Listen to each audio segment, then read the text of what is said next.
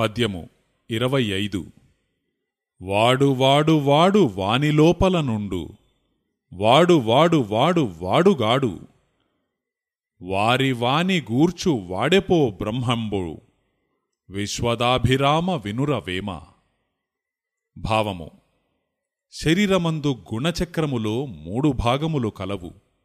ఒకటి తామసము రెండు రాజసము మూడు సాత్వికము.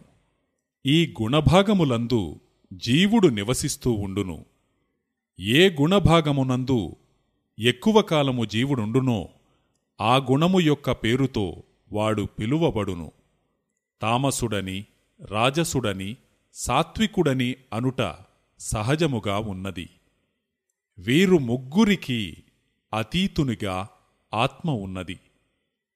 గుణచక్రమునకు మధ్యగల ఆత్మ సర్వజీవులకు గుణములకు సాక్షిగా ఉన్నది. మధ్యనున్న ఆత్మలోనికి జీవాత్మ చేరిన ఆత్మయందైక్యమగును. అప్పుడు తామసుడని రాజసుడని సాత్వికుడని పిలువబడడు.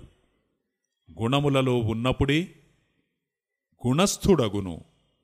గుణములలో ఉన్నప్పుడే ఆత్మతో సంబంధము లేనివాడై గుణముల పేర్లచే పిలువబడును.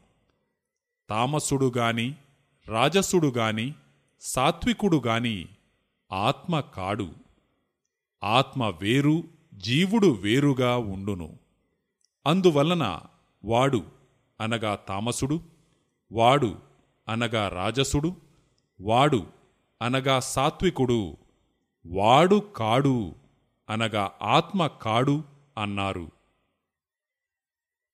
సూర్యుడు ఆకాశమందున్నప్పటికీ దాని ప్రకాశము ప్రపంచమంతా వ్యాపించినట్లు ఆత్మ మూడు గుణములకు ఆవల ఉండినప్పటికీ దాని ప్రకాశము అనగా శక్తి మూడు గుణభాగములందంతా వ్యాపించి ఉండును. ఏ గుణములో ఉన్న జీవుడైనా ఆత్మశక్తియందిమిడి ఉన్నవాడే అగును.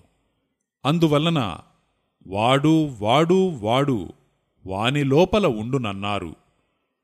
ఏ జీవుడైతే మూడు గుణభాగములను వదిలి మధ్యలో చేరిపోవునో వాడే ఆత్మ అగును. తరువాత పరమాత్మ అగును. తామస రాజస సాత్వికుడను పేర్లను వదిలి ఆత్మ పేరు పొందినవాడు దేవుడగును. కనుక వారి వారివాని గూర్చువాడెపో బ్రహ్మంబు అన్నారు.